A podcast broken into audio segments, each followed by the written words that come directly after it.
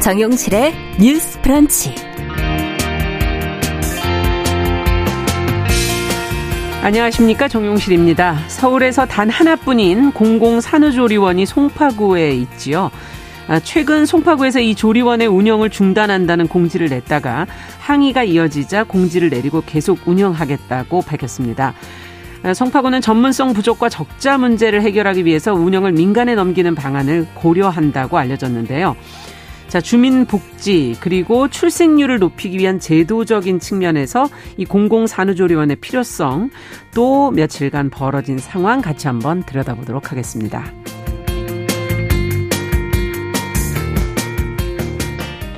자, 국내에서 많은 이용자 수를 확보한 대중적인 SNS, 페이스북과 인스타그램을 운영하는 기업인 메타가 이용자들의 개인정보를 과도하게 요구하고 동의하지 않는다면 계정을 사용할 수 없도록 약관의 개정에 지금 논란이 일고 있습니다. 어떤 문제가 있는 것인지, 지금 필요한 조치는 무엇인지 전문가와 함께 이야기 나눠보겠습니다. 자, 7월 25일 월요일 정용실의 뉴스 브런치 문을 엽니다.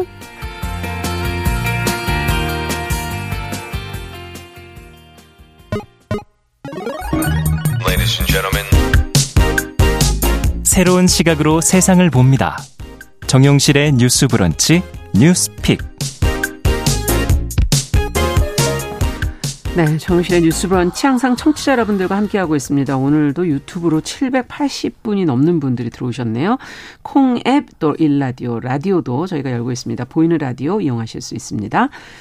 자, 뉴스픽 오늘은 월요일과 수요일 이 두 분과 함께합니다. 전혜원 우석대 개공 교수님 안녕하세요. 안녕하세요, 전혜원입니다. 네, 조우론 변호사님 안녕하십니까? 네, 안녕하세요, 조우론입니다. 자, 앞서 말씀드렸던 송파구에 국내 최초의 공공산후조리원이 있는데, 이 송파구가 이곳 운영을 지금 중단한다고 했다가 번복을 했던 소식이 지금 보도가 됐습니다. 어떤 일이 있었던 것인지, 지금 공공산후조리원에 관한 얘기도 오늘 좀 해볼 겸 같이 한번 들여다보겠습니다. 정 교수님께서 좀 정리해 주시겠어요? 예, 송파구에 있는 송파 산모 건강증진센터는요, 우리나라 최초로 문을 연 공공산후조리원이라는 상징성이 있고요. 네. 그동안 굉장히 호평을 받았습니다. 2014년 문을 열었는데, 이 호평을 받기 위해서는 두 가지가 보통 맞아야 되는데, 하나는 좀 가격이 너무 비싸면 안 되는, 그렇죠, 거고요. 공공산후가. 두 번째는 전문적인 서비스가 잘 돼야 되는데, 어쨌든 이런 부분에서 산모들사에서 입소문이 나면서 굉장히 인기가 많다라고 해요.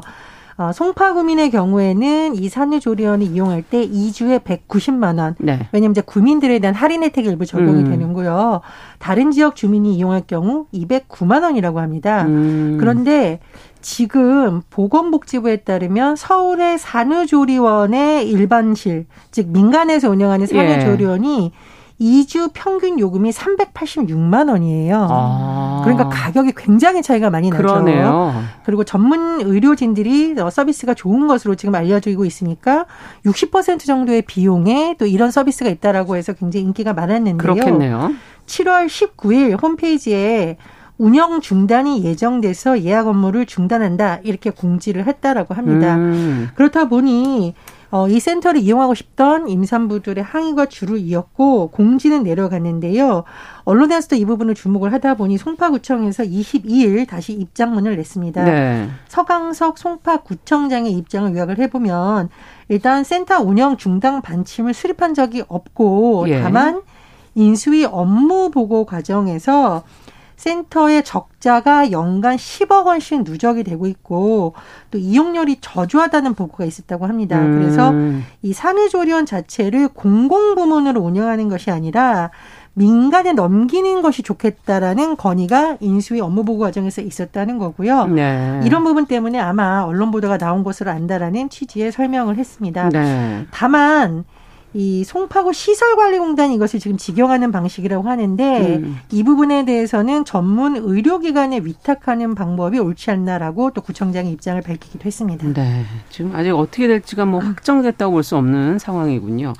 송파구가 어쨌든 적자 문제 때문에 지금 이제 이렇게 얘기가 시작된 것 같은데, 민간으로 만약에 넘겼다면은 산모들이 내야 되는 비용, 아까 민간의 경우는 뭐 2주에 380만 원 뭐 대라고 그렇게 얘기하셨었죠. 공공성은 그러면 좀 더 기대하기 어려워지는 거 아닌가 하는 그런 생각도 들고, 어떻게 보시는지 이번 보도 내용을 조 변호사님께 먼저 여쭤보죠. 네. 그 진행자님이 지적하신 게 정확한 지적이라고 생각을 합니다. 만약에 이제 공공산후조리원이 이제 민간으로 넘어간다라고 한다면 예. 예산적인 측면에서 일반인들이 부담하기에는 큰 가계에 부담을 주기 때문에, 그렇게 되면은 이제 민간으로 옮겨진다면 비용이 올라갈 것이고, 그렇게 본다면 공공성은 자연히 떨어지게 그렇죠. 될 거기 때문에 이제 공공산후조리원이 온 것이잖아요. 그런데 이게 지금 계속 적자가 늘어나다 보니까 지금 다시 이걸 민간으로 돌리겠다 이런 말들도 나오는데, 이 부분은 지금 우리나라가 저출산이다, 출산을 장려를 해야 된다 이러한 정책 기조에 비춰본다면 이것을 민간으로 넘기는 것은 바람직하지 않다라고 봅니다. 네. 지금 작년까지 언론 보도에 따르면 전국에 설립된 공공산후조리원이 지금 13군데라고 그렇습니까? 하거든요. 예, 이것이 2016년에 이제 맨 처음에 설립이 되면서 1년에 한 2개 정도씩이 계속 늘어나게 된 것인데 굉장히 반응들이 좋다고 합니다. 교수님께서 지금 송파구의 사례를 말씀을 해주셨지만 송파구뿐만 아니라 공공산후조리원을 가지고 있는 다른 지자체에서도 대기, 뭐 예약 이런 것들을 하는 게 굉장히 하늘의 별따기라고 해요.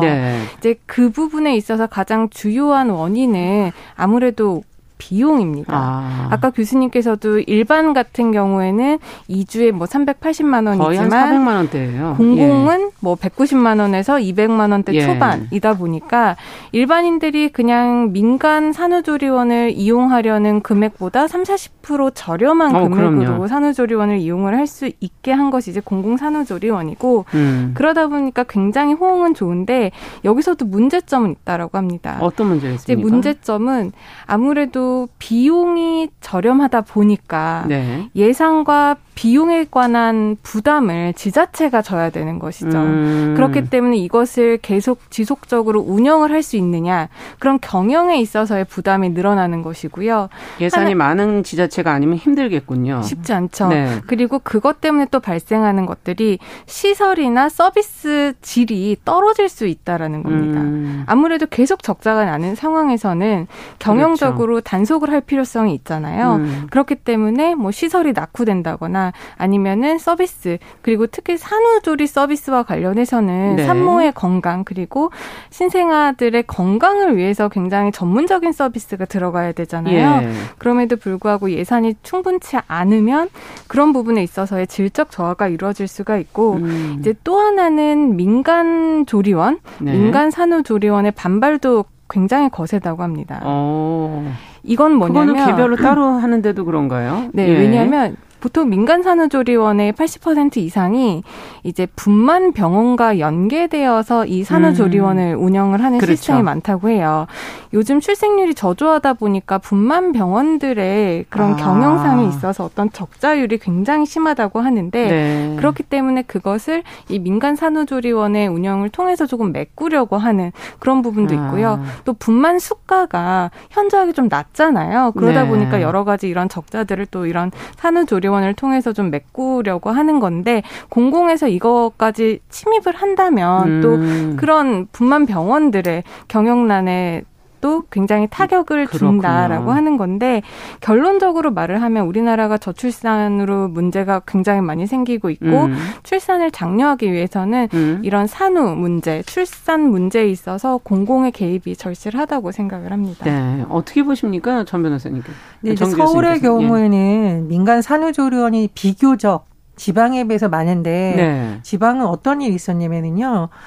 제가 어떤 지역의 특정 이름은 얘기하지 않겠습니다. 이 지역의 10개 시군의 중에서 4개 정도 지역에는 공공산후조리원도 없고 민간산후조리원도 없어요. 아예 없어요? 네네.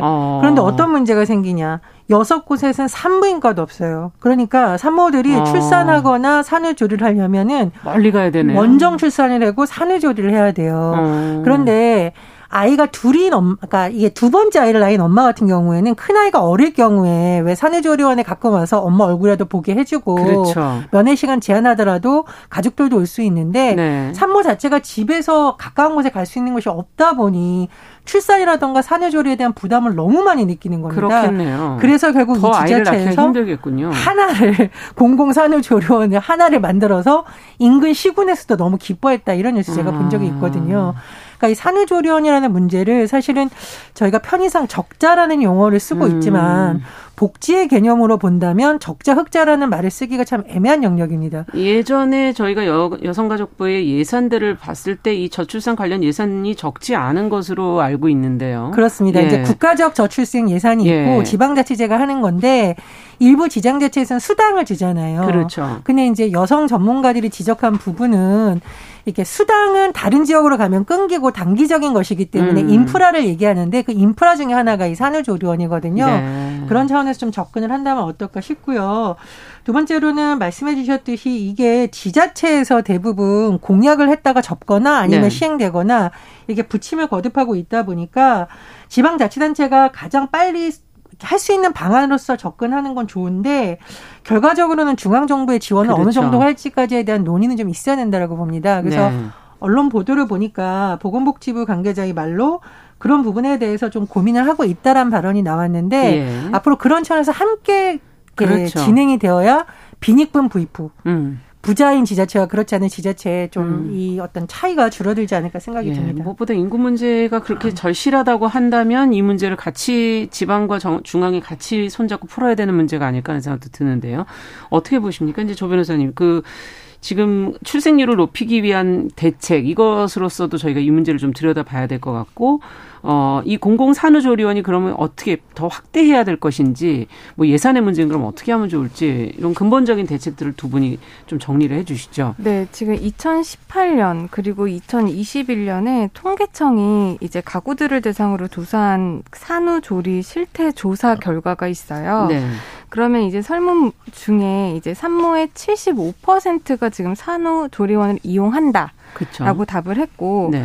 또 51%가 산후조리에 가장 필요한 정책으로 무엇을 뽑았냐고 한다면 산후조리원에 대한 경비 지원을 뽑았습니다. 그렇다고 본다면 지금 대다수의 산모들이 산후조리원을 이용하고 있는 것이 현실이고 그러네요. 또 이 현실에 있어서 가장 부담이 되는 것이 지금 경비라는 겁니다. 맞네요. 네. 그렇기 때문에 이런 부분에 있어서 중앙정부건 지자체건 지원이 있어야 우리나라의 근본적인 문제인 저출산 문제를 해결을 할 수가 있고 네. 그렇기 때문에 이 저출산을 어느 정도 극복하기 위해서 다른 뭐 수당을 준다거나 뭐 다른 바우처를 준다거나 이런 것뿐만 아니라 이 산후조리원의 공공성을 조금 더 강화할 필요가 있지 않을까 생각이 들고요. 네. 이것을 강화하기 위해서는 아까 앵커님도 말씀을 하셨지만 필수적인 게 예산 확충입니다. 네네. 지금 여성가족부의 저출산에 대한 예산 그리고 여성가족부뿐만 아니라 다른 부처에서도 저출산과 관련된 예산들이 많죠. 있는데 네. 그런 것들이 허투루 쓰이는 것이 아니라 정말 필요한 곳에 쓰일 수 있도록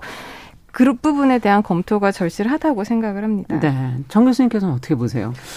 이게 그러니까 우리가 지금 출산 휴가 이런 것들은 이제 거의 예외 없이 적용이 다 되고 있잖아요. 예. 그리고 육아에 대한 수당 이런 부분들도 이제 전국에 거의 차이가 없을 정도로 일정 부분은 다 만들어졌는데 아주 장기적으로 보다면 산후조리원도 결국은 국가의 중심으로 운영되는 보편적 복지로 가야 된다는 주장이 많이 제기가 되고 있거든요. 단기간은 어렵지만 그렇죠. 장기적으로는 그렇게 가야 된다고 저도 보고요.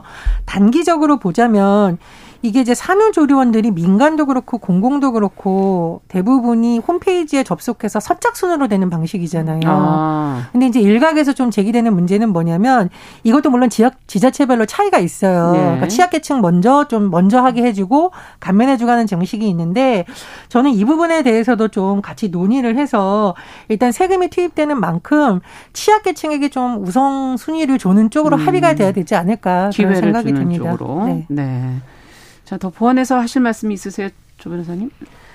일단 아까 제가 그 민간 산후조리원과의 그런 예. 반발 의견도 지금 굉장히 거세다고 말씀을 드렸는데 이것은 사실 정부가 주도를 해서 좀 풀어나가야 될 과제라고 생각을 합니다. 이것을 공공으로 해야 할지 아니면 민간에서도 하고 있는 걸 결론적으로는 결과적으로는 공공이 어느 정도는 뺏어오게 되는 것이기 때문에 민간의 그런 부담을 우리가 모른 척 할 수는 없습니다. 예. 그렇기 때문에 이것을 정책적으로 어떻게 풀어야 될지 민간과 공공이 어떻게 공생할 수 있는 방안을 찾아야 될지는 정부가 구체적으로 답안을 제시를 해야 되지 않을까 그런 생각이 듭니다. 네. 자, 그러면 이제 두 번째 뉴스로 또 가보도록 하겠습니다. 이제 헌법재판소가 선거 기간 중에 집회나 현수막을 엄격히 제한하는 등의 이제 공직선거법이 위헌이라는 판단을 내렸다고 합니다. 어떤 것들이 위헌이라는 것인지, 그러면 어떻게 앞으로 또 달라지게 되는 것인지, 그리고 이런 판단을 하게 된 배경은 또 어디 있는지 좀 자세히 살펴보도록 하죠. 저희가 이제 법제도가 바뀌는 것은 항상 좀 확인하면서 가야 할 필요가 있다는 생각이 들어서요. 조우론 변호사님께서 좀 정리해 주시겠습니까? 네. 21일 날요. 헌법재판소가 굉장히 많은 판단들을 내렸습니다. 네. 특히 그중에서도 우리가 선거 기간 동안에 선거 운동에 대한 금지 조항들이 굉장히 많잖아요. 그렇죠. 그런데 이 부분과 관련해서 이것이 뭐 정치적 표현의 자유를 억압한다라는 취지로 네. 위헌 아니면 헌법 불합치 결정들을 수차례 지금 이번에 내렸는데요. 네. 내용은 선거의 공정성을 침해하지 않는 범위 내에서 정치적 표현의 자유를 광범위하게 인정을 해야 한다라는 취지입니다. 일단 헌재가 이날 헌법에 위반한다고 본 공직선거법 조항은 이제 어깨띠 등의 표시물을 사용을 금지한 공직선거법 제68조 2항 그리고 표시물 착용을 금지한 제90조 1항 그리고 현수막 광고물 설치를 금지한 90조 1항, 그리고 인쇄물이나 도화, 배부를 금지한 93조 1항, 그리고 집회랑 모임을 금지한 제103조 3항 이렇게 굉장히 많은 조항들이 지금 위헌 또는 헌법 불합치 결정이 네. 났는데요. 여기에서 이제 헌법재판소가 제시한 논리는 예. 이제 결정들이 굉장히 많지만 그 중에서 헌법재판소의 논리는 조금 간단합니다. 뭡니까? 헌법재판소는 지금 이렇게 선거운동이나 선거운동 방법을 금지한 것이 선거 180일 전부터 선거 당일까지 우리가 좀 금지를 하고 있잖아요. 그렇죠. 그렇다 보니까 이게 너무 좀 장기간이다. 장기간 동안 좀 정치적 표현의 자유를 과도하게 침해하고 있다. 이게 하나고요. 네. 또 예외 없이 뭐 현수막을 붙이면 안 된다, 어깨띠를 착용하면 안 된다, 뭐 표시물 착용을 하면 안 된다. 이렇게 너무 전면적으로 금지를 하고 있는 것도 헌법에 위반된다라는 것이고요. 네. 또 마지막으로는 지금 여기서 거의 다 공직선거법 조항이 누구든지 이런 행위를 하면 금지한다라고 되어 있어요. 그러니까 예외가 그러다 보니까 거군요. 예외가 없이 누구든지 네. 이렇게 하면 안 된다라고 해서 이런 것들이 너무 전면적이고 장기적이고 예외 없이 하는 금지는 과도한 제한이다. 그렇기 때문에 정치적 표현의 금지하는 부분에 있어서 헌법에 위반된다라고 했고요. 그중에서도 지금 집회 모임을 금지한 것은 일단 단순 위헌으로 재판관들의 위헌 의견 6 그리고 합헌 의견 3으로 해서 바로 위헌이 결정이 났습니다. 그런데 그 밖에 뭐 어깨띠라든지 현수막, 표시물, 인쇄물 같은 것들은 일단 헌법 불합치 결정을 내려서 네. 내년 7월까지 입법자들이 좀 법을 개정하라라는 지금 의견을 냈고요. 네. 합헌 결정도 난 것이 있는데 확성기 사용과 관련해서 이제 확성기 사용을 금지하고 있는 선거법 91조 1항이 있습니다. 적법한 네. 선거운동이 아닌 공개나 연설, 대담, 토론에서 지금 확성기를 사용을 네. 금지하고 있는데 이 부분은 지금 합헌으로 되어 있습니다. 이렇게 된다면 지금부터 누구든지 어떤 선거 기간 동안에라도 집회나 시위를 하는 것은 지금 허용이 되게 되는 것이고요. 네. 표시물이나 뭐 인쇄물을 배포한다거나 현수막도 일단은 위헌이긴 하지만 헌법 그 법이 개정이 될 때까지는 일단 법 조항은 살아있는 것입니다. 그리고 확성기 관련해서는 적법한 선거운동이 아닌 한 확성기 사용은 거죠. 금지입니다. 네, 금지인 것으로 결정이 됐고. 자, 지금 뭐 선거 운동과 방법에 대한 여러 가지 지금 내용들이 들어가 있는데 헌재 판단 지금 어떻게 보시는지 정 교수님께서는 들으시면서 어떻게 생각하십니까? 결국은 중요한 건 선거의 공정성. 또 하나는 국민의 정치적 표현의 자유잖아요. 네. 그런데 그동안 선거의 공정성이라는 명분을 내세워서 정치적 표현의 자유를 과도하게 억압해왔다라는 측면에서 헌재가 이번에 어떤 이런 판단을 내린 거 보고요. 저는 뭐 시의적으로 좀 필요한 부분이라고 생각을 합니다. 그동안 계속 이 문제는 시의사안뿐만 아니라 인권 관련 단체에서 계속 문제제기를 했던 부분이거든요. 유권자들이 적극적으로 민주시민으로서 의사표현을 하고 이런 것도 굉장히 중요한 민주주의의 한 작동을 하게 하는 원리인데 너무 침묵을 강요한다 이런 비판이 있었습니다. 아마 헌재도 그런 부분에 대한 여론을 좀 반영할 것이 아닌가 생각이 들고요. 네. 두 번째로 제가 이런 과정에 있어서 목소리를 냈던 분의 의견을 언론 보도에 나서 좀 읽어드리고 싶은데요. 용산 참사 유가족이 이번 헌재 판결에 대해서 입장을 냈습니다. 그 네. 이유는요. 용산 참사 유가족 이충현 씨가 20대 총선에 출마하는 김석기 현 국민의힘 의원. 이 김석기 의원이 용산 참사 당시 서울경찰청장이었거든요. 네. 그래서 이 사람의 총선 출마를 비판하는 기자회견을 열었는데 어떻게 되냐면은 2016년 공직선거법 위반 혐의로 기소가 된 바 있습니다. 그래서 이분도 같이 이제 선거법 조항이 위헌이다라고 하면서 전문가들과 함께 헌법소원을 청구한 바가 있어요. 네. 그래서 이분이 이번 헌재의 결정에 대해서 정당한 싸움이 잘못되지 않았다는 것을 다시 한번 확인해 줬다라고 하는데 이 부분도 우리가 한번 좀 들어봐야 될 의견인 것 같아서 제가 전해드립니다. 네. 이런 집회나 시위가 이제 가능해진다는 그런 말씀이신 거죠. 네. 자, 어떻게 보세요? 조 변호사님께서는? 저는 이번에 헌법재판소가 여러 가지 실태나 상황 변화를 잘 받아들인 결정이라고 생각을 하는데요. 네. 일단 우리가 뭐 집회 시위를 금지하고 현수막을 금지하고 표시물을 금지를 하는 게 더 이상 공정한 선거를 위해서 우리가 할 수 있는 행동인 것인가 아니면 그것이 너무 지나치게 표현의 자유를 억압하는 것인가 봤을 때 온라인에서는 지금 다 되잖아요. 네. 게시판이라든지 그렇죠. 어떤 인터넷 홈페이지라든지 이런 데서는 뭐 그런 기간의 자유 그러니까 그런 기간의 제약도 없고요. 누가 할 수 있는지 부분에 대한 제약도 없고 그렇게 온라인에서는 전면적으로 다 되면서 네. 이게 오프라인에서 뭐 표시물을 부착하면 안 된다. 모여서 집회를 하면 안 된다. 네. 이런 것들이 제약이 있었기 때문에 이것은 사실상 형평성에 맞지 않는다고 이제 헌법재판소에서도 본 것 같아요. 네. 그렇기 때문에 헌법재판소에서도 이번에 판시한 내용을 좀 살펴보면 그런 금권 선거를 막기 위해서 이런 공직선거법의 여러 가지 제약 조건들이 있었는데 그렇죠. 이런 것을 금권 선거를 막기 위해서라면 다른 쪽으로 뭐 처벌을 강화한다든지 다른 규제를 써야지 유권자들의 집회나 모임을 금지하는 것이 과연 이렇게 선거의 공정성을 해하는 금권 선거가 될 수 있겠느냐. 네. 이러한 측면에서 헌법재판소가 널리 일반 유권자들의 정치적 표현의 자유를 인정을 해줬다라는 결정에 찬성을 그렇군요. 표하는 바입니다. 네. 지금 근데 그 말씀 속에서 그렇다면 온라인은 다 되고 오프라인은 안 되는 부분이 이렇게 많았다면 온라인에도 규제가 좀 필요한 것은 아닌가.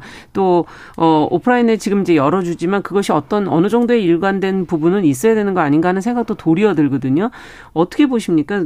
또 다른 법조항을 또 필요한 부분이 있다고 보시는지. 이제 온라인에서 남을 함부로 비방을 하거나 정치적인 뭐 낙선이나 당선의 목적을 가지고 상대방을 비방하고 모욕하는 부분에 대해서는 지금 처벌 규정이 있습니다. 예. 그렇기 때문에 그렇게 불공정한 선거 운동을 규제를 하는 것은 어느 정도 지금 형사 처벌 규정이 있어서 그런 쪽으로 규제를 하면 되는 것이고요. 네.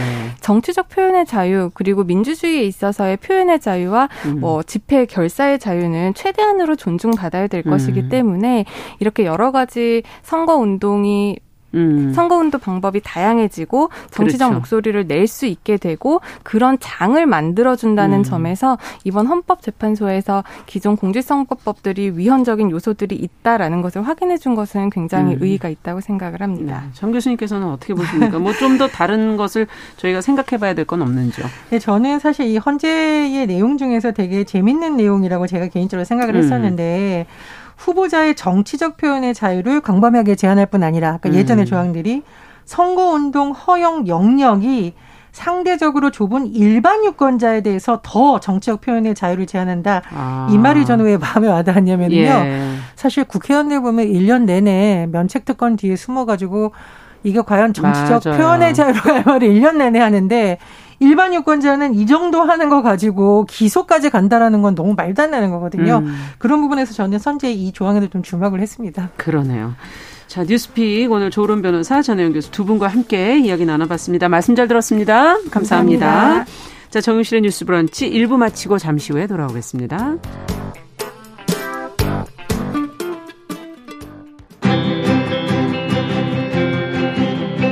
누군가는 아깝다고 생각할 우리 사회의 다양한 비용들과 푼돈들, 삶의 전선에서 최선을 다하고 살아가는 우리의 모습도 제 몫에 맞는 평가와 그에 합당한 시선이 좀 필요한 시점이 아닌가 하는 생각을 해충이다, 이충이다 이거는 네. 순전히 사람의 그 잣대로 이야기를 하는 거예요. 곤충이 우리 사람보다 몇억 년 먼저 지구에 나왔거든요. 호모 사피엔스의 선배다 이렇게 얘기를 해요. 남성의 입장에서 여성의 입장을 이해하는 사람인 거죠. 그래서 사실 이 역지사지의 태도가 한국 사회로 지금 필요한 것이 아닌가 그런 생각이 들고요. 세상을 보는 따뜻한 시선, 정용실의 뉴스 브런치. 네, 정용실의 뉴스 브런치 듣고 계신 지금 시각 11시 31분입니다. 월요일에는 저희가 한 가지 이슈로 좀 깊이 들여다보고 있습니다. 월요 인터뷰.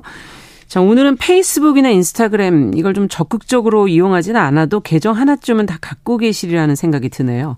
이 두 SNS의 약관이 변화가 있다고 합니다. 이용자들의 과도한 개인정보 제공을 사실상 강요하고 있는 것 아니냐 하는 그런 문제 제기가 있고요. 정부가 이걸 좀 적극적으로 대응해서 문제를 해결해야 한다는 지적까지 나오고 있습니다. 자, 이와 관련해서 자세한 이야기 정보인권연구소의 장여경 상임이사와 함께 이야기 나눠보도록 하겠습니다. 전화 연결돼 있습니다. 안녕하십니까, 장 이사님. 네, 안녕하세요. 네. 자, 지금 앞서 이 메타가 지금 약관을 변경하면서 이용자들에게 과도한 개인정보를 지금 요구하고 이에 좀 동의할 것을 거의 강요하고 있다 이렇게 지금 얘기들이 나오고 있는데요. 어떤 정보를 그러면 지금 요구를 하고 있는 것인지, 이 중에 좀 중요하게 저희가 좀 들여다봐야 될 항목들은 어떤 것인지 하나하나 좀 설명을 해 주시죠. 네, 페이스북하고 인스타그램을 운영하는 메타는 글로벌 회사죠. 네. 근데 이제 얼마 전부터 국내 서비스에서만 그 개인정보 수집 및 이용에 대한 그 개인정보 처리 방침이라고 있습니다. 이게 우리나라만 해당이 되는 건가요? 아니요. 여기 네. 개인정보 처리 방침은 이제 전 세계적으로 동일한데요. 예. 이제 국내 서비스에서 유독 동의하지 않으면 서비스를 사용할 수 없다는 이제 공지가 나와서 네. 많은 국내 이용자들의 공분을 사고 있습니다. 네. 그래서 이제 그 개인정보 처리 방침의 내용이 무엇인지에 대해서 이제 이용자들이 새삼스럽게 살펴보고 있는데요. 네. 이번에 보니까 페이스북이 지나치게 많은 개인정보를 수집하고 있는데 여기에 대해서 동의하지 않으면 넌 서비스를 쓸 수 없다. 이렇게 이제 강제하고 있다는 부분이 지금 논란이 되고 있는 부분이고요. 네. 그리고 수집되는 개인정보는 이런 것들입니다. 먼저 이제 회원의 활동, 회원이 제공한 정보는 당연히 수집을 하고요. 네. 그 외에 이제 페이스북 같은 경우는 여러 친구들하고 이제 연결이 되어 있는데요. 그렇죠. 이런 이제 친구들, 팔로워들, 뭐 여러 연결 관계도 수집을 하고 이용자들이 사용하는 앱, 브라우저, 기기 정보, 그리고 이용자들이 이제 페이스북 로그인이라 그래서 다른 앱이나 다른 서비스를 이용하는 정보, 그러니까 제3자로부터 제공받은 정보도 굉장히 폭넓게 수집을 하고 있습니다. 네. 그런데 이제 여기서 특히 민감하게 여겨지는 부분은 네네. 특히 이제 이용자들이 화를 많이 내는 부분은 페이스북의 영업활동이라고 할 맞춤형 광고랑 계열사 정보 공유 이런 이제 개인정보 처리도 필수니까 네. 동의하지 않으면 서비스를 사용할 수 없다. 이렇게 이제 강제받고 있는 부분이 논란이 되고 있습니다. 네, 기존에도 맞춤형 광고를 했던 것 같은데 어쨌든 지금 저는 기기와 관련된 것까지 다 지금 정보가 간다는 것도 좀 찜찜한 부분이 있는 것 같고요. 내가 사용하는 앱 같은 걸 다 알아야 될 필요가 있을까? 뭐 여러 가지 생각이 드는데 좀 민감한 것들이 많은 거 아닙니까? 너무 내밀한 정보고 어떻게 보십니까? 이 정보들에 대해서 어디에다 쓰려고 이러는 걸까요? 네, 객관적으로 민감한 정보도 있습니다. 지금 말씀하신 대로 이제 기기 정보나 아니면 위치 정보 같은 경우는 이용자들이 굉장히 민감하게 생각하는 그렇죠. 정보들이지요. 네. 그런데 이제 이 이 민감할 수 있는 정보를 포함한 굉장히 방대한 개인정보가 페이스북의 맞춤형 광고에 쓰인다는 건데요. 네. 국내 이용자들이 체감하기로는 이 광고 같은 경우에는 선택권을 보장받고 싶어 하거든요. 그렇죠. 왜냐하면 이것은 이제 해당 회사의 영업 활동이고 이 서비스를 이용하는데 필수적인 정보는 좀 아니지 않을까 이런 생각을 이제 이용자들이 하게 됩니다. 네. 특히 이제 외국 같은 상황이랑 이제 비교가 많이 되는데요. 이제 유럽연합 같은 경우에는 디지털 서비스 법이라고 해서 이제 얼마 전에 통과한 법이 있습니다. 네. 근데 이 법은 온라인 플랫폼에서 맞춤형 서비스를 이용자들이 선택할 수 있도록 이제 보장을 하고 있고요. 미국도 최근에 이제 맞춤형 광고를 규제하는 법안이 이제 의회에 발의돼서 이제 논의 중입니다. 그런데 국내에서는 지금 맞춤형 이것을 광고에 이용자들 개인정보를 쓰는 부분을 마치 강제하듯이 하면서 강제하는 부분이 비교가 되고 이용자들이 이제 민감하게 반응을 하는 것입니다. 그러면 우리한테는 이 디지털 서비스 법이라는 것이 없는 거잖아요. 그렇죠. 예. 그럼 이런 법제도가 좀 필요한 거라는 말씀도 들리거든요. 그렇습니다. 이게 이제 발상의 전환이 약간 필요한 부분인데요. 네. 사실 이제 페이스북 같은 경우를 여러 서비스 중에 하나로 보면 이 서비스가 우리를 상당히 이제 우리를 실망시켰다. 그럼 이용자들이 쉽게 떠날 수 있는 서비스 유형들이 있습니다. 그렇죠.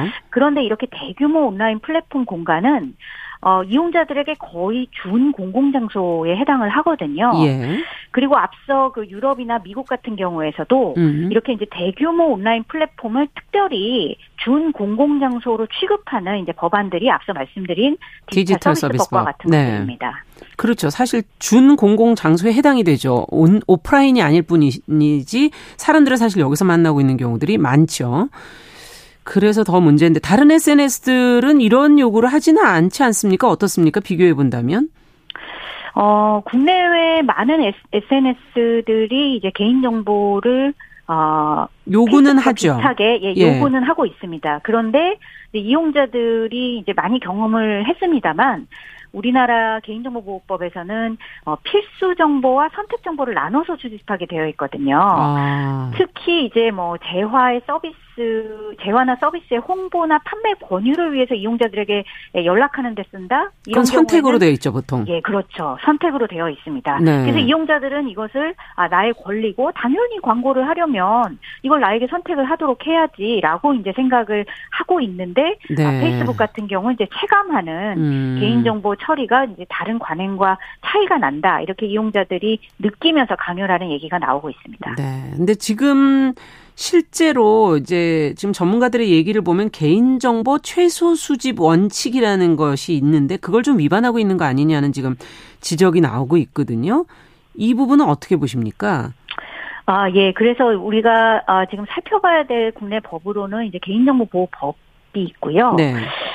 개인정보보호법에서는 좀 전에 말씀하신 것처럼 최소 수집 원칙이 이 법률에 규정이 되어 있습니다. 네. 특히 페이스북과 같은 정보통신 서비스 제공자는 필요한 최소한의 개인정보 외의 개인정보를 제공하지 않는다는 이유로 서비스 제공을 거부해서는 안 되고요. 네. 만약에 이제 그 필수 정보가 아닌 개인정보를 제공하지 않았다는 이유로 서비스 제공을 거부할 경우는 3천만 원 이하의 과태료를 이 정보통신 서비스 제공자들에게 부과하도록 되어 있습니다. 네. 근데 약간 지금 논란이 되고 있는 부분이 있는 건 있습니다. 왜냐하면 어떤 부분인가요? 이게 맞춤형 서비스 제공이 이 회사에 있어서 필수라고 회사는 주장을 하고 이용자들은 아니라고 주장하는 부분에서 이 부분을 해석을 해줘야 되는 이제 개인정보보호위원회와 같은 규제기관이 아직 이제 명확한 입장을 밝히고 있지 않다는 것입니다. 그리고 또 다르게 이제 우리가 하나 더 살펴봐야 될 부분은 이제 공정거래법인데요. 네네. 최근 이제 유럽에서는 이런 페이스북과 같은 준 공공장소 성격을 가지고 있는 대규모 온라인 플랫폼 같은 경우에는 이용자들에게 어떤 부분을 강제하는 것이 공정거래법과 같은 경쟁법 위반이라는 해석도 지금 나오고 있습니다. 그 법안에 그런 내용들이 들어가 있는 거군요. 네네, 법안뿐 아니라 지금 그 독일에서는 우리나라 공정거래위원회에 해당하는 연방 카르텔처링이라고 있는데요. 여기서 2019년에 페이스북이 이용자들에게 이제 사실상 강제를 하는 부분이 이런 공정거래법 위반이라고 해서 제소를 했고요. 네. 지금 현재 유럽 사법재판소까지 올라가서 현재 이제 판단 중입니다. 이런 해석은 제가 보기에는 이제 우리나라에서도 좀 선진적으로 좀 도입을 해서 공정거래법 위반 그리고 앞서 말씀드린 개인정보법 위반을 좀 규제 당국이 적극적으로 좀 해석을 해주셔야 되지 않을까 그런 생각을 하고 있습니다. 그러네요. 지금 이게 상당히 중요할 수도 있는 앞으로는 굉장히 중요할 수도 있는 문제인데 지금 SNS를 어떻게 바라보고 있고 이걸 법제도에서 어떻게 만들어갈 것이냐가 조금은 늦게 가고 있는 게 아닌가 하는 그런 생각도 들기도 하고요. 이렇게 메타의 이번 약관이 이렇게 된다면 국가에 의한 어떤 시민 감시의 수단도 될 수 있는 거 아니냐. 다른 국가가 그런 생각도 할 수도 있고 여러 가지 생각이 드는데요. 문제가 여러 가지 나올 수 있지 않겠습니까?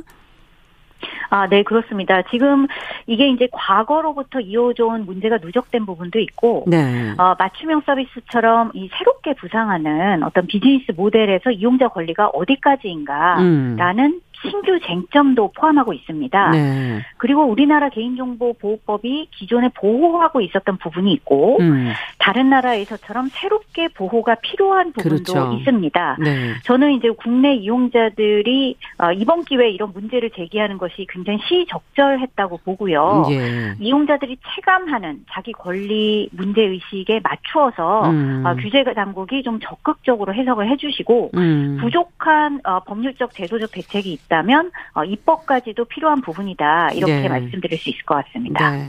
이제 끝으로 이제 메타가 사실 내걸었던 사전동의 마감 시한이 원래 7월 26일이었는데 며칠 전에 보니까 8월 9일로 기간이 좀 연장이 됐더라고요. 아마 국내 이용자들의 반발과 무관하진 않을 것 같다는 생각도 드는데 자 이런 다른 나라의 사례까지 저희가 들여다보면서 개인정보보호위원회는 어떤 역할을 해야 할지 그리고 개인들은 지금 어떻게 해야 할지 두 가지를 좀 얘기를 해 주시죠, 끝으로. 네네.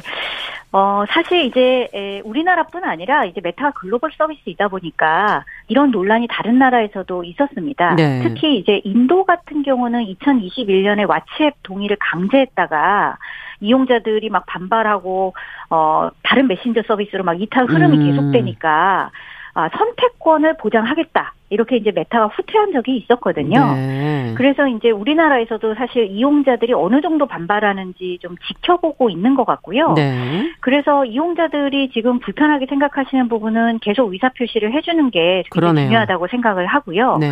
또한 이제 개인정보보호위원회가 아무래도 개인정보보호법 소관부처 아니겠습니까? 그렇죠. 개인정보보호위원회가 좀 기민하게 움직이셔서 늦지 않게 이런 부분에 대한 법률 해석을 좀 내주셔야 될 것으로 보입니다. 네, 알겠습니다. 오늘 말씀 여기까지 듣겠습니다. 감사합니다. 예, 감사합니다. 네, 월요일 인터뷰 글로벌 SNS 기업 메타의 부당한 개인정보 요구 무엇이 문제고 어떤 조치가 필요할지 정보인권연구소 장여경 상임이사와 함께 이야기 나눠봤습니다.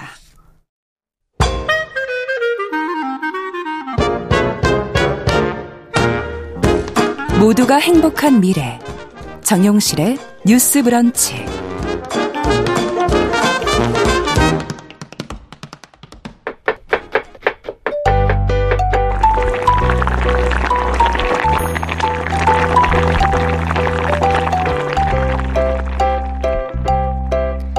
음식과 식문화에 관한 재미있는 정보 전해드리는 건강한 식탁. 오늘도 홍신혜 요리연구가 오늘은 전화로 좀 연결해 보겠습니다.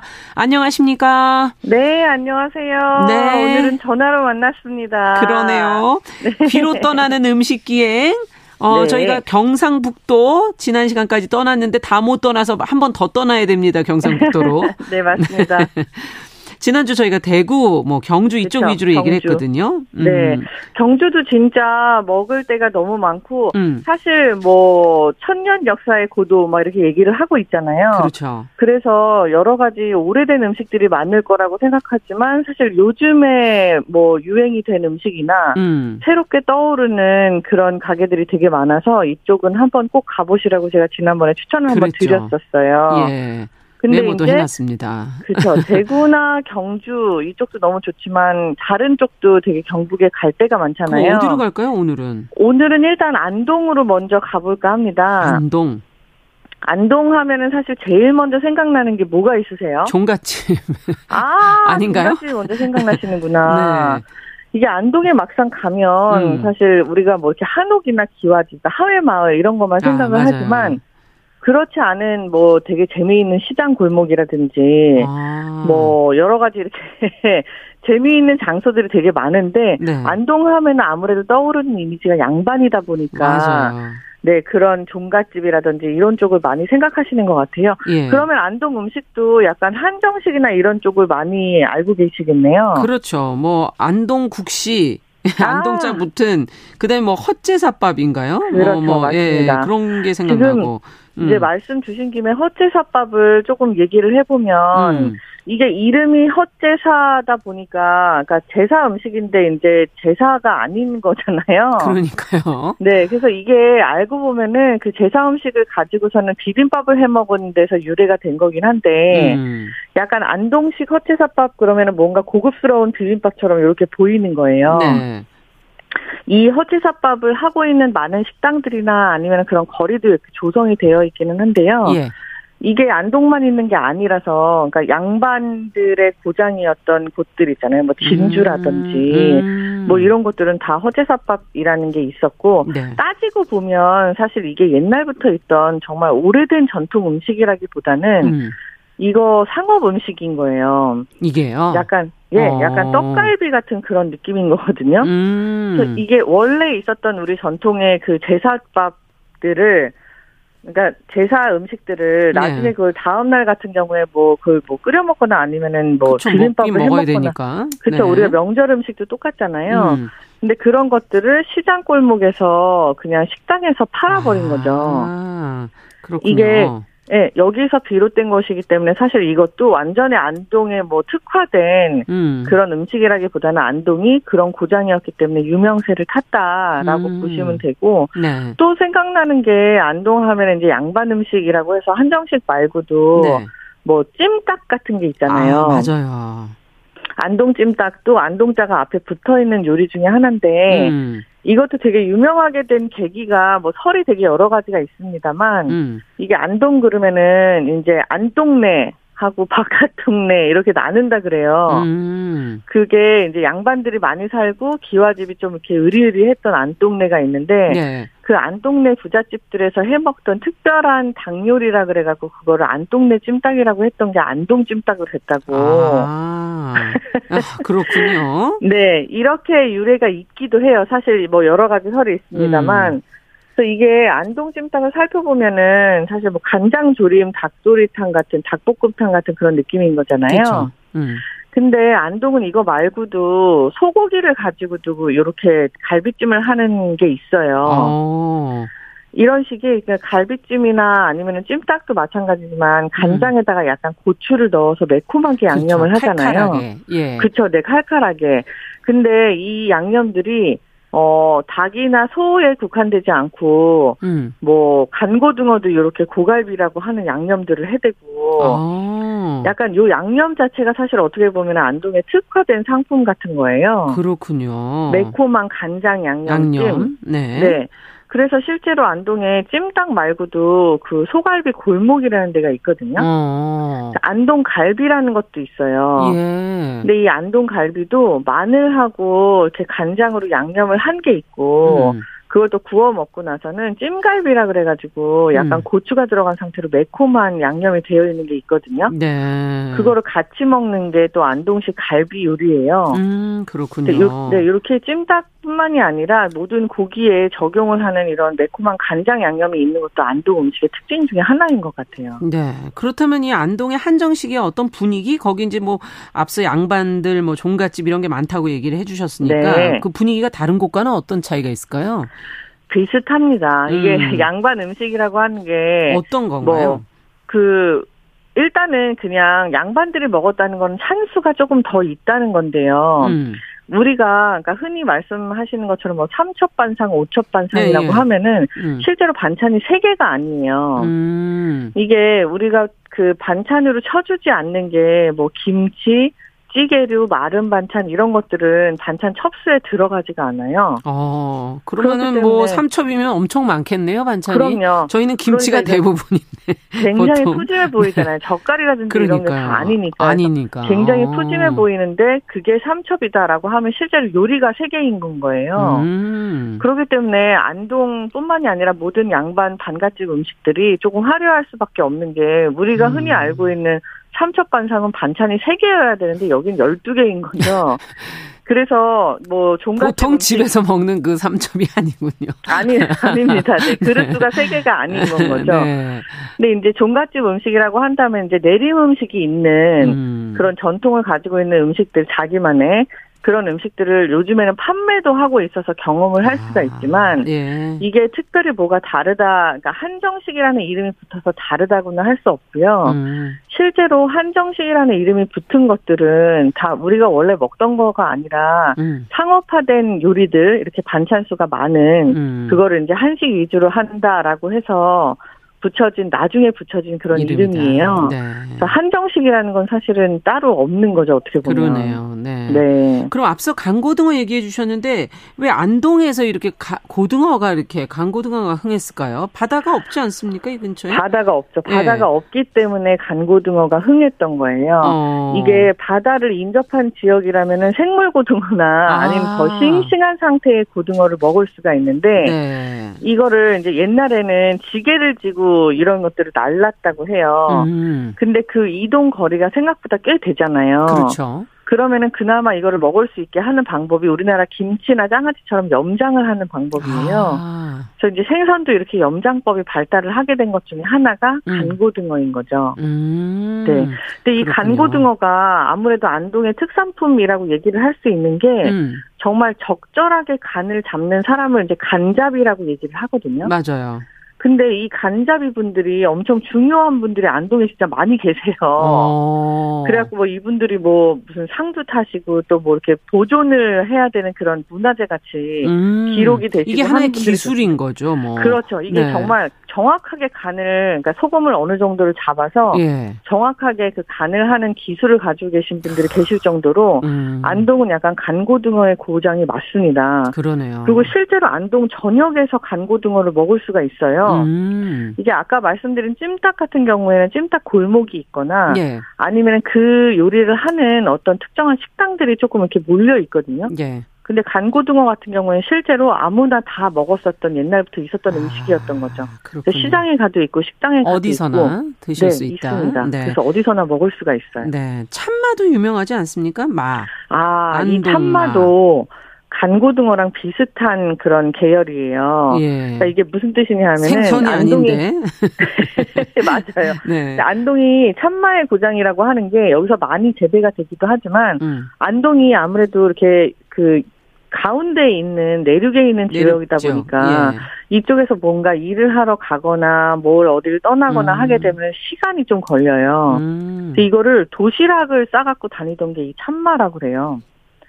이쪽에서 많이 나니까 약간 이게 보존성도 강하고 가면서 오면서 먹을 수 있고 껍데기만 까면 수분 보충서부터 영양이 완전히 다 채워지는 거니까. 지금은 뭐 많이들 이걸 약으로 드시지 않습니까? 그렇죠. 예. 되게 뭐 영양적으로 우수한 거다 보니까 아무래도 그리고 또 이게 면역력이랑 결부된 논문들이 좀 있어요. 마가. 아 그렇군요. 네 그렇다 보니까 되게 뭐 떠오르는 식재료를 굉장히 많이 선호를 하시는데 옛날부터 이거를 그냥 가방에 넣고 보찜에 넣고 그렇게 하고 이동을 하면서 먹을 수 있었던 그런 도시락 대용품으로 사용을 했었나 봐요. 그렇군요. 근데 이제 안동에서 많이 나기도 했었다고 해요. 네. 자, 그러면 이제 안동에서 포항으로 좀 가보죠. 다른 곳도 네. 좀 가봐야죠. 예. 안동이 사실 할 얘기가 너무 많습니다. 그래서 뭐 되게 말씀을 드릴 게 많지만 일단 가시면 이렇게 갈비라든지 찜닭이라든지 간고등어라든지 뭐 헛제사밥 이런 것들 좀 경험을 해보시고 포항은 바닷가잖아요. 포항은 물회 아닙니까? 물회? 네, 그렇죠. 포항하면 물회. 제일 먼저 떠오르는 게 물회인데 예. 막상 포항에 가서 잘한다 그러는 물회집에 가시면 다 깜짝 놀래요. 왜요? 물회에 물이 없어요. 물이 없어요? 네. 그러면은 그냥 포항 회입니까? 우리가 네. 동해안, 그러니까 뭐 속초나 뭐 고성이나 이런 데 가서 물회를 먹으면 물이 얼음 네. 냉면처럼 이렇게 담겨져 나오잖아요. 네. 근데 포항물회는 비빔물회입니다. 아. 이게 이제 선원들이 먹던 그 막 썰은 회에다가. 생선들에다가. 네. 그쵸. 거기다 이제 양념을 좀 해서 그렇게 해갖고 비벼 먹다가 요거를 물을 말아 먹은 데서 유래가 된 게 이제 포항식 물회예요. 근데 지금 물회 그러면 사실은 약간 냉면 국물 같은 걸 많이 생각하시지만 그렇죠. 실제로 여기는 그냥 생수가 들어가요. 생수가. 아. 네, 되게 깜짝 놀래요. 그래서 물회 잘한다 하는 집에 가면은 초고추장 같은 고추장만 있고 생선만 썰어서 나와요. 예. 사장님 여기 물은 어디 있어요? 그럼 그 옆에 있잖아요. 물병이 있어요. 부어 드세요. 네. 그렇죠. 처음에 그래서 이 물회를 포항식 물회를 먹는 방법이 뭐 양념에 생선을 잘 비빈 다음에 채소랑 같이 먼저 떠먹어요. 비빔으로. 아, 먼저 드시고. 네, 먼저 절반 정도 먹고 그 양념이랑 채소에서 약간 나중에 물이 자작하게 생겨요. 아무래도 생선을 비벼놓은 거니까. 그럼요. 거기에다가 생수를 살짝만 타서 농도만 조절을 해서 먹는 게 포항식 물회예요. 그렇군요. 네. 또 포항은 사실 과메기도 유명하지 않습니까? 과메기도 유명하지만 지금은 사실은 과메기를 말리기가 생각보다 쉽지가 않죠. 날씨가 그러니까 과메기를 꽁치나 청어로 많이 해요. 처음에 맞아요. 예. 그렇죠. 근데 한동안은 청어로 너무너무 열심히 말리다가 청어가 옛날에 왜 이순신 장군 그 난중일기에 보면 그 거북선이 청어 때문에 앞으로 나아갈 수가 없다라는 얘기가 나와요. 아, 그렇군요. 이제 그 정도로 우리나라가 청어가 너무너무 많이 있었던 나라였는데 한 없어져서. 10년, 20년간 청어가 완전 씨가 말랐었어요. 그러다가 최근에 다시 나오기 시작해서 청어나 아니면 꽁치 과메기들이 유행을 하는데 근데 아무래도 지금은 이제 선택해서 먹을 수 있지만 날씨적으로 보면은 겨울에 말리는 게 맛있어서 네, 그때 이제 냉동을 해놨다가 지금 먹기도 하죠. 네, 지금 이제 10초 남았습니다. 정리해 주시죠. 아, 시간이 네. 없군요. 네, 오늘도 이제 포항이랑 안동 이렇게 떠나봤습니다만 경북 지역에도 생각보다 굉장히 맛있는 게 많습니다. 올 여름 꼭 한번 다녀오시기 바래요. 네. 자, 건강한 식탁 홍신혜 요리연구가와 함께 오늘은 경북 지역 마저 다녀왔고 다음 주 또 기대해 보겠습니다. 감사합니다. 감사합니다. 정용실의 뉴스 브런치 월요일 순서도 같이 인사드립니다. 안녕히 계십시오.